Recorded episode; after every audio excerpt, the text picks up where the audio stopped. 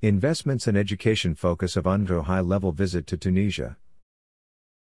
The Secretary General of the World Tourism Organization, UNCTAD, has met with H. E. Kais President of Tunisia, and his Prime Minister Hicham Mechichi of Tunisia during a high level visit to the North African country. This second visit to an African member state in the space of three weeks reaffirms UNCTAD's commitment to restarting tourism across the continent and focus on working closely with governments to promote sustainable growth and innovation. Secretary General Zurab Kashvili thanked President Saied and his government for their strong support for tourism at this challenging time.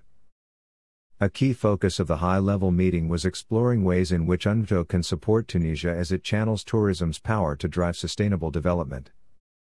Alongside this, the Secretary General and the Tunisian authorities discussed UNCTAD's partnership with the European Bank for Reconstruction and Development, EBRD, with a current project providing technical support to drive the recovery of Tunisia's tourism sector in the wake of the pandemic. Together for future collaboration.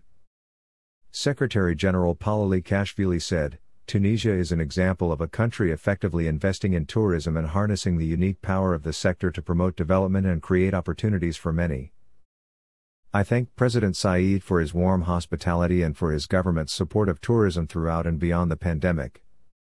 In addition to the meeting with the President and Prime Minister, the UNCTAD delegation also held talks with the Tunisian Minister of Tourism Habib Ammar to discuss plans for current and future collaboration. Reflecting the key priorities of UNCTAD's leadership, the talks focused on ways to boost sustainable tourism and to create jobs through innovation, education, and investments, as well as tourism for rural development. Investing in Africa's future. Also reflecting UNCTAD's core priorities, most notably a commitment to developing talent and promoting education, the Secretary General spoke at the opening of the Tunisia Hospitality Symposium. The symposium was held at the Carthage High Commercial Studies Institute, or IHEC Carthage, the first and most prestigious business school in Tunisia. The service sector, which includes tourism, is one of the two main economic sectors for Tunisia. According to UNWTO data, African destinations experienced a 99% decline in international tourist arrivals during the second quarter of 2020 when compared with 2019.